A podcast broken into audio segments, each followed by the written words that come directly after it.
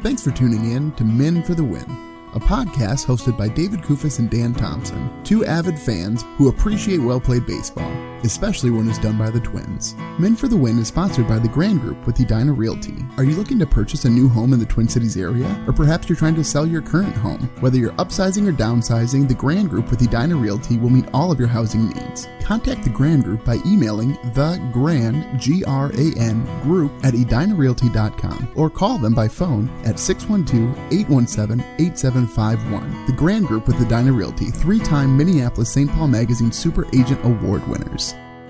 On this episode, David and Dan recap the Twins' three-game series against the New York Yankees. Thanks for listening. Enjoy.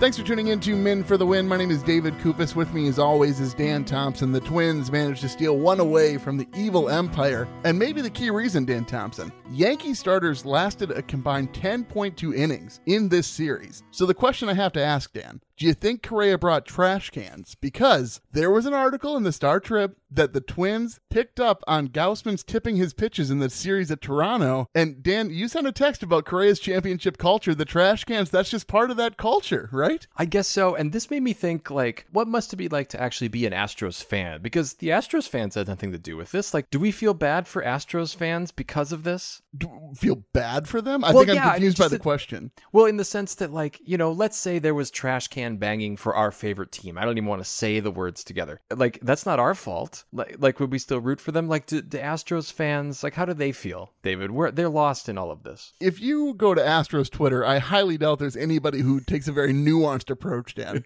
I think their approach is, we're the best, you're all sore losers. And the rest of the league is like, no, you cheated. Granted, yes, Twitter is not a place for nuance, though, right, Dan Thompson? So No. it's, it's a very black and white place. Anyway, but the original stat that you do bring up, and first of all, for the record, we don't think that there was any cheating going on uh, for the Twins here. We don't want to start those rumors. That was perhaps the most disappointing part is that the Twins did what we thought they needed to do by getting out ahead, scoring some runs, and they just weren't able to hang on to a couple games. No, lots of opportunities in, in both game one and game three, Dan, to really come away with the series victory, which would have been huge. Coming off the win against the Blue Jays to get another series win against the Yankees, Dan, I don't know if I would have been able to sleep tonight, to be honest, if they would have won tonight's game. Well, and I, I believe the stat was they haven't beaten the Yankees in a series, I think since 2018 was the number. And they haven't won a season series against the Yankees, which they still could do because they play four games in New York later this year. Oh, yeah, yeah, I got a lot of confidence there. but like you weren't even born in 2001 david i don't I even think you've, you've seen them do that 2001, I wasn't born. Right, How well, old do you think I am? little- I did just get my learner's extreme. permit. Uh, all right well let's start into this here david series recap Series recap. You know, Dan, every time the Twins play the Yankees, you just get that feeling, right? Like it's in your stomach, and you're just like, just get through the first inning without giving up a run, just so I can have some hope for a little bit of this game. Cole Sands said, You know what, David? I don't care about your stomach. I don't care about your feelings. Three run lead right off the bat for the Yankees. Twins lose this one 10 to 4, Dan Thompson, and it very much felt like the Yankees were playing the Twins. it did though the twins really did fight back they had that one in the first they got one in the third you know they were close through the five innings here and then the wheels really fell off in the seventh uh, when when your guy duffey came in and- Hold up, gave- hold up. When Yeah. I say your guy, at least it's somebody who you've expressed an interest in supporting in the past. I will not take Tyler Duffey as my guy, Dan Thompson. No, thank you. By the way, David, I, I gotta say this. Did you forget that I'm not your brother? Like, you keep calling me by my full name a lot lately. I just want you to know, like, I'm not your brother, but I, don't we have some other differences that you, you can distinguish us? Nope, it's gotta be it's gotta be Dan Thompson. And Okay, full all right. disclosure, folks, I see my brother every Thursday night, and the Twins happen to be ending their series a lot of times on Thursday night. So I go the whole night talking to Dan, my brother, and then I got to do a podcast with Dan Thompson. It makes a lot of sense that I'd say your name a lot, Dan. But do you call him Dan, my brother, when you're playing oh games? I, I call him Brother Dan every time.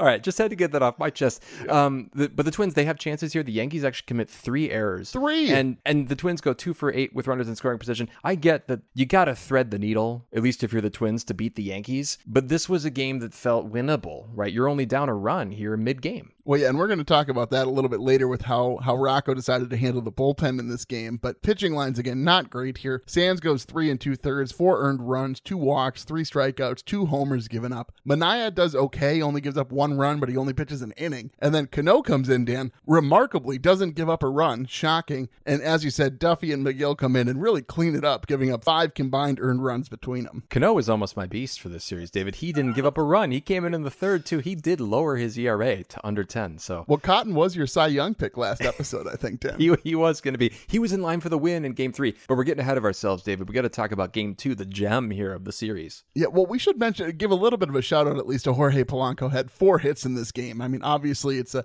it's a bright spot in a very very dark and cloudy game. But I mean, props to Polanco for for really putting the offense together. So that's game one. Game two, the Twins win this one eight to one. David, they get five innings out of Archer, who finally gets his first win as a Twin. His first win since like the last time he got a win was against the Twins, Dan, years and years ago. The Twins knock Nestor Cortes out here in the fifth inning. He gives up four earned runs and seven hits. What was so impressive to me was that the Twins actually really did hold a lead against the Yankees. Go figure. Pretty shocking. The thing is, we've said this before when the Twins play the Yankees. I don't care what the score is, Dan. I never feel comfortable until the box score is complete. The Twins could be up 30 to 1 and I would still be like, "Well, hang on guys. Hang on. Let's just let's just wait. Let's just not not get over anxious and over excited here." Two things helped. First of all, Carlos Correa came back, which I think was big. He's played and, and defeated the Yankees before as an Astro. Um, also, the Twins got four double plays. They got the Yankees to ground into four of them, including one on infield in. That was a weird play because you could tell since they're not set up for the double play, it had to be a weird throw from Gordon because you're trying to make a fast throw, but you don't want to like whip it over to Polanco because he's got to be able to get to the bag and make the toss to first. It was like how you see a little league play, right, where the kid doesn't know how fast to throw it to second because he's kind of waiting on his teammate to get there, and that's very much how it felt in this circumstance. So great though they were able to pull it off. You don't see that very often, Dan. No, that's got to be a weird throw, right? He's basically throwing it into center field. Yeah. uh, as he leans around, um, the Twins they they get some big innings out of Griffin He pitches two innings of shutout baseball. Then Pagan comes in, rights the ship, and then Thielbar comes in and pitches a, a pretty good ninth when they had some leeway. We do have to mention though, Dan, I just I don't understand, right? Watkins strikes again on this one here. Sends Urshela home when there's only one out. There's no reason to send him from third. It was going to be a close play. He got thrown out. I don't understand what the plan is here, Dan Thompson. No, and then Urshela in game three was also kind of a, a base running snafu, which I would argue was perhaps not Watkins' fault. But do you have anything more on game two before we talk about that? No, I'm just really trying to not have to talk about game three, Dan Thompson. Okay, so let's talk about game three. First of all, David, you know, if you turn the game off after the third inning, which we can understand, David, if that's what you did tonight, the Twins were ahead seven to three, and what a start to this game. If I had told you this game started with the Twins scoring three runs in the bottom of the first inning off of Cole, I think it would probably be like your sixth or seventh thought that the way they did it was via three solo home runs. Well, and I think it was actually the first time in Twins history that they had pulled this off. Arraez goes deep, then Buxton, then Correa. I think Buxton was on the first pitch. I mean, it was very fast. Uh, maybe five total pitches between the three home runs, and and they were really pretty much no doubters, even Luis Arraez. Arraez, it's always shocking when he hits a home run, right? You're just never expecting it. No, he's kind of. I mean, I'm trying to think of a of a parallel. Did Tony Gwynn hit a lot of home runs? Yeah, he hit quite a few, didn't he? I just can't remember because I'm looking for a guy who is clearly not trying to hit home runs. It's just that he happens to make great contact once in a while, that, and just enough power that it that it goes over the fence. And and that's what it looked like for Luis Arraez. His batting average is up to 359, or I shouldn't say up to. It's still at right around 359, leading the league. Gwynn didn't hit that many home runs. He had 135 on the career. And I could see Luis Arraez hitting about that many over the course of his what we hope to be a very lengthy Hall of Fame career, David. Hall of Fame career. Well, if he keeps his batting average up, Dan, you never know. Buxton also has another big three run homer in the second inning, so he goes two for four with four RBI and two runs and a walk. Buxton looked great all series. He played all three games in the series, which was obviously maybe the biggest deal of the whole thing. Yeah, he definitely is starting to look a little bit more healthy. The Rays series will really tell us, I think, how healthy he is. Will he play all three games in the Rays series or will he get a day off? That is a good question. Other moments though, that's the problem is that after those home runs there, Larnach hits one in the in the third to give the Twins that 7-3 lead and then the wheels really just come off. Yeah, this is a bad one here. So Bundy does well. Four innings pitched, four earns runs. And again, I say he does well. Almost any other team, I'd say that wasn't good. But against the Yankees, four earned runs over four innings, I think I take that. Like I know, that's so sad. That's so sad, but I will take that. And then Cotton comes in, gives up one earned run. Then Smith comes in, and Smith had a rough outing, gives up a balk that he was really, really not happy about. But so he gives up two hits, two runs, both of them earned with a walk and, and a strikeout, and then a home run as well. He hasn't given up that many home runs, Dan, but it's very, very sad to see him kind of see his ERA continue to tick up, up, up from where it started after the first, you know, even 30 games of the season. Right, and then Duran comes in, is not effective. He gives up four hits and two runs, and just he just gets one out. And then Moran comes in, he gives up another run, three walks, two hits. I mean, just those guys at the back end of the bullpen did not hold up until Cano did when it wasn't so important with the game already 10 to 7. Yeah, Duran, it's so hard because he has the raw stuff. But the problem is, it's still the best hitters in baseball that you're facing. And they're going to be able to hit fastballs. Unless you can be throwing pitches with a lot of movement on them, just throwing 100 miles an hour, even if your location is somewhat good, that's maybe not enough against the Yankees. Yeah, and we're going to talk a lot more about the bullpen later in this game. Um, any other thoughts here on this one? I think that'll do it for game three, Dan. I just don't want to talk about it anymore. All right, well, let's go into Puckett's picks. Catch 'em all, Kirby Puckett! Puckett's Picks winner. anytime that you can see the three guys that we picked all had very positive numbers, it's a good sign. So Dan took Buxton. And to be fair, if you only listened to last episode, you would think that Dan called this. Like he's like, oh, Buxton's really going to bounce back. Dan's been saying Buxton's going to bounce back for the past six series, and now he finally hits on one. But so I thought you were going to say six years. I've been I've been talking about this since 2015 or 2016. No, but so uh, Buxton secures the win for Dan Thompson with 19 points. I had Miranda who had six points. Again, that was more of a flyer pick, hoping hoping for something good to happen. And the listeners took Arraez who had eight points. So again, respectable scores, but Buxton's outing, Dan, was just was just phenomenal. And so now you still have the season lead with seven, but I'm at six now. The listeners at five. We got ourselves a series. Also, I have 19 more points on the season than you. So I'm feeling pretty dang good about my position here going forward because obviously uh, the history is a predictor um, of future success in something as, as silly as our Puckett's picks. All right, let's keep going here, Dan. Beast versus bench. Beast versus Bench. Is losing fun?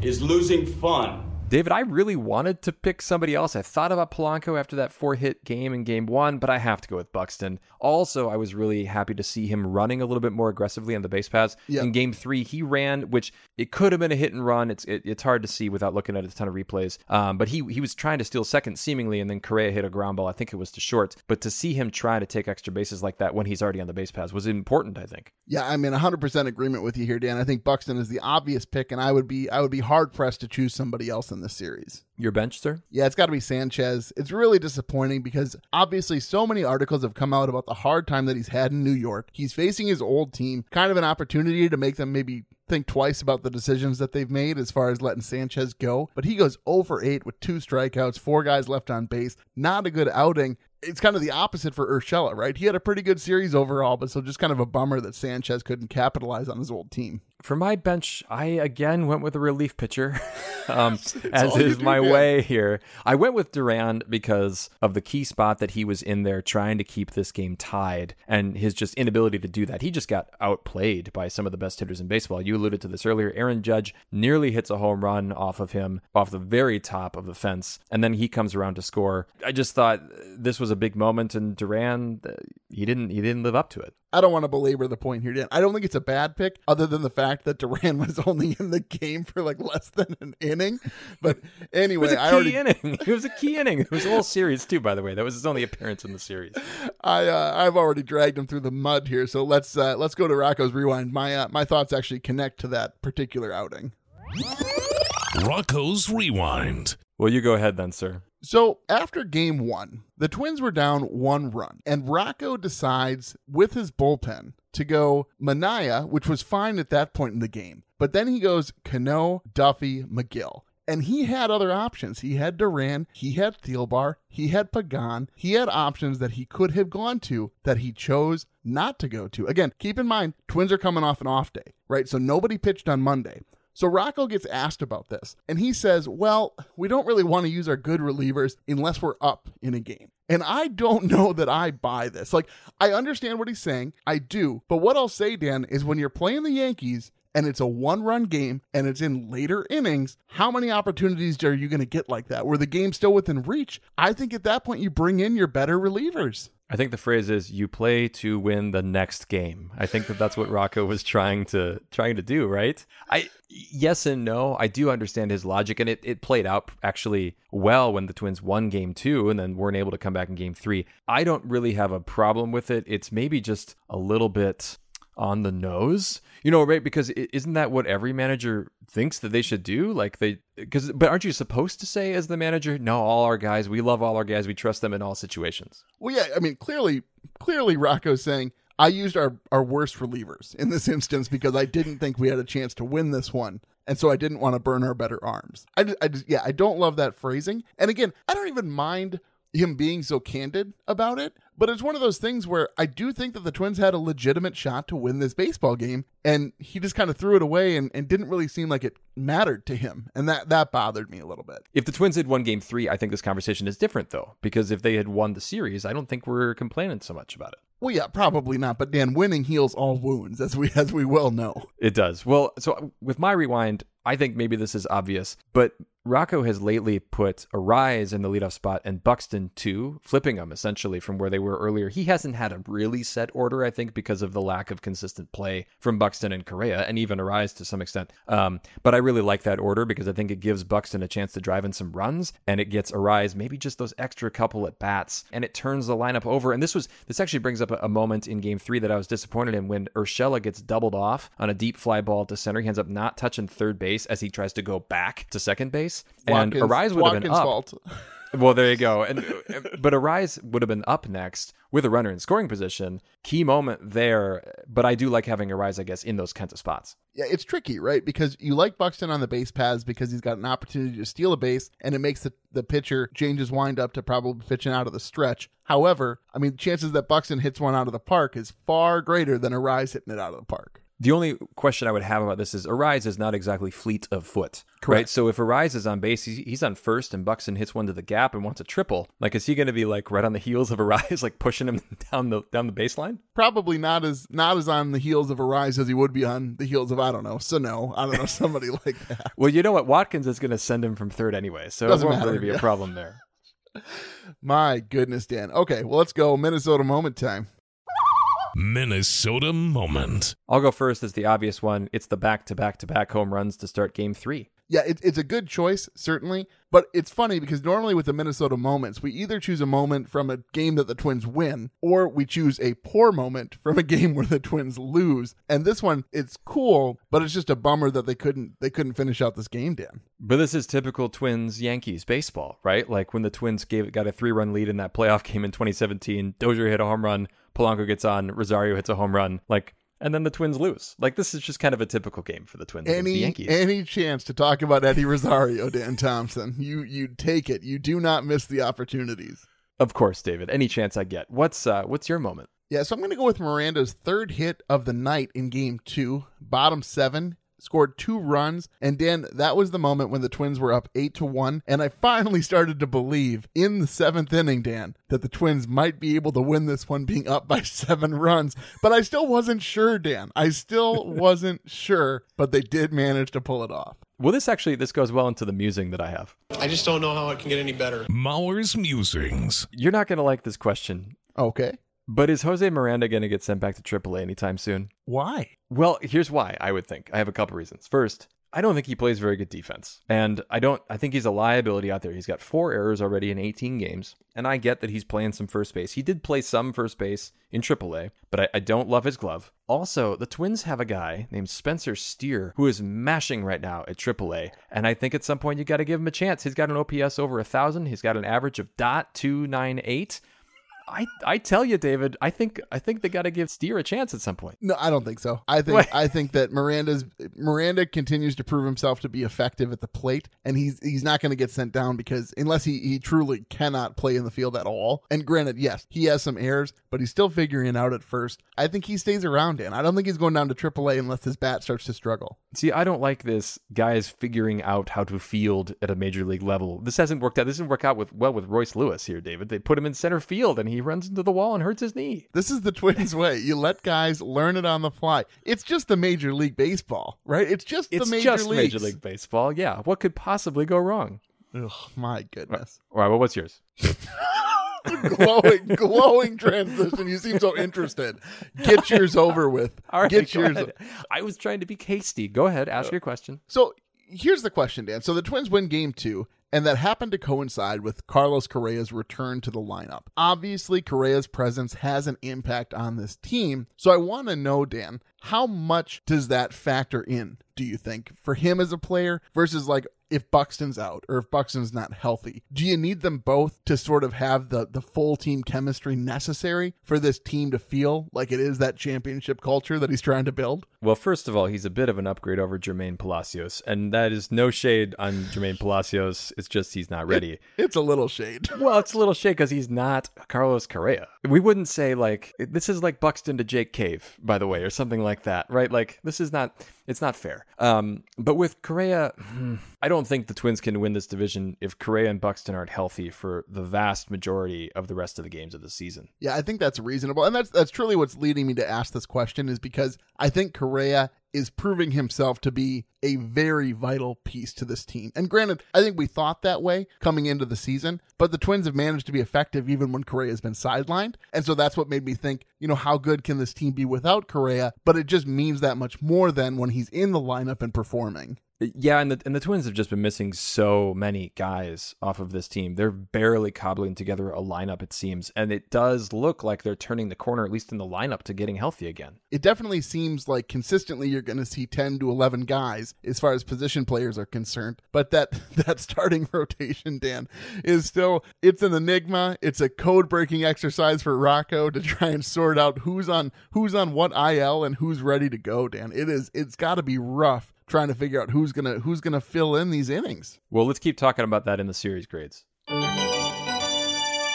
Series grades. I gave them a C. My main reason being they nearly won a series against the Yankees without their top two starters, Joe Ryan, Sonny Gray, and even without Bailey Ober out there and without Chris Paddack, who they're going to be without. But like, I mean, how are they winning any games right now beyond uh, maybe one out of every four with the rotation that they've got? No, it's a, it's a fair question. I think it's a fair grade too. I went lower. I gave him a D this time. Maybe I'm back to my curmudgeonly self. Uh, the reason why is it would have been an A had they managed to win game one or game three, and it probably would have been a C had they lost differently in game three than the way that they did. But it just there's only so many times, Dan. A Twins fan can get kicked like this when they get up big and they can't lock it down. And now they got another big series against the Rays coming up. I don't know, Jack. It looked like Hrbek pulled him off the bag.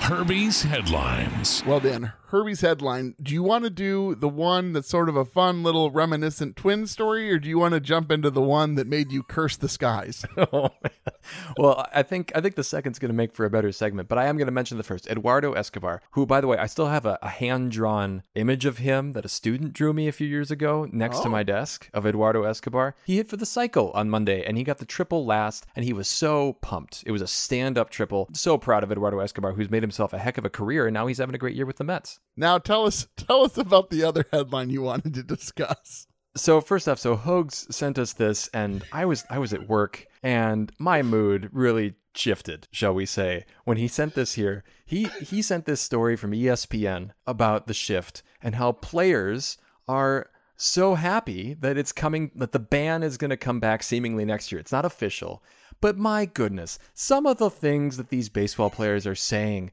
Oh, sorry. Oh, sorry. I you can't hit the baseball where the guys aren't. oh, poor you. Poor professional baseball player. It's so hard to hit the ball to the opposite field. It's so hard. Which is basically what they're saying. So that got me going.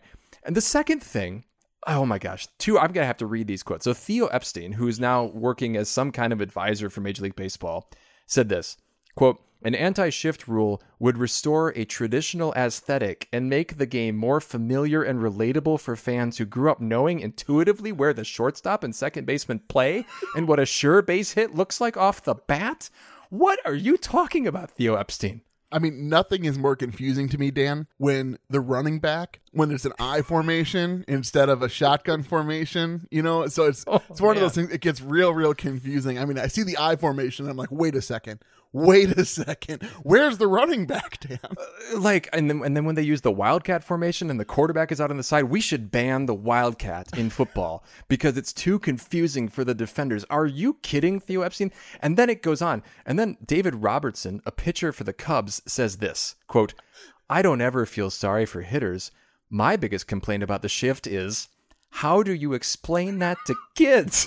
What what? What's the point of having a shortstop if he can't play shortstop? What's the point of having a second baseman if he can't play second? Oh my goodness. What is he doing? I, am curious, What? Dan. In the Little League World Series this past season, how much how much were guys shifted? I'm just curious how often that was done.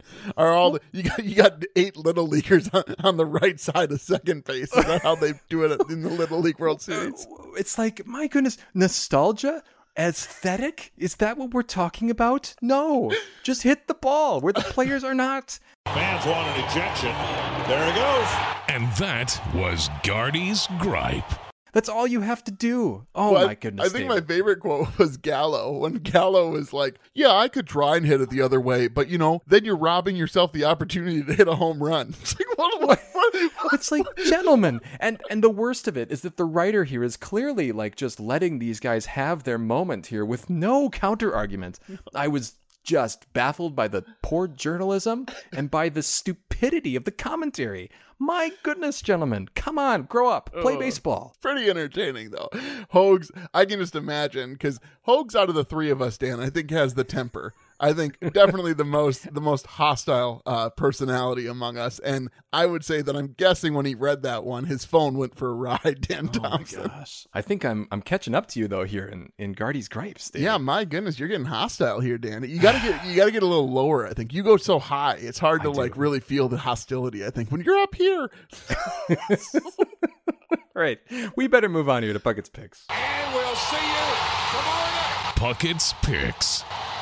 No surprise here, Dan. The listeners are taking Buxton off the board because it seems like he's healthy. And after a guy scores 19 points, it's pretty hard not to pick him for the next series. yes and that leaves then the next pick to you sir Yeah, thankfully, my goodness, I got to get back on the winning train here, Dan. I really don't like the way things are going, so I'm going to take Carlos Correa. I think that he's going to be back to 100%. I think he was still shaking off the COVID here at the end of this series, but I think he's going to come back with a vengeance against the Rays. And that leaves me with a difficult decision here. I don't want to necessarily leave Arraez there. At the same time, he's a singles machine who doesn't seem to knock in a lot of runs. So that's a couple ways that I'm not going to get points out of him. I hear Sano might be coming back. Maybe you could get.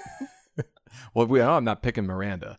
Um, I think I'm actually going to go with. six points. Settle down. I he know, six but- points. I just meant after my my saying that he should be sent down and bring up Spencer Steer. Um, I think I'm going to go with Jorge Polanco. I just think he's in a spot to get more RBIs. This is not a slight against Luis Arraez. I just think points wise, I, I got to think with my head and not with my heart. I don't think anybody will blame you here, Dan. It is funny though to see Arraez no longer being the go-to guy in this moment. Well, we'll see. Hopefully, he's going to score a lot of runs. He's going to get on base for Polanco to hit a couple home runs in this series against the Rays. Yeah, so Twins currently going into the Rays series are still three games up in the division on Cleveland, five games up on the White Sox. However, Dan, Cleveland Cleveland has a stretch of games here, Dan, against very, very beatable teams. So hopefully the Twins can win this series against the Rays and keep that lead. And we should say Joe Ryan pitched three innings at AAA on Thursday. Looks like he's going to make the trip to Seattle and pitch one of those games. And then hopefully I'll get to see him pitch in a couple series when I go to Arizona to watch the Twins play in Arizona. Wonderful, wonderful. Well, I'll go ahead and send us out here, Dan. Well, folks, if you like what you hear, please tell a friend. You can follow us on Twitter at Min for the Win and find our Min for the Win Facebook page. Make sure you subscribe to the podcast to be notified when new episodes are available. And if you could leave us a rating, that'd be great. A reminder that our episodes are now available on YouTube. And if you could drop us a like and a subscribe there, we'd greatly appreciate it. Thanks so much for listening. And as always, go Twins. That'll wrap up another episode of Men for the Win, a podcast hosted by David Kufis and Dan Thompson, two avid fans who appreciate well played baseball, especially when it's done by the Twins. Thanks so much for listening, and as always, go Twins.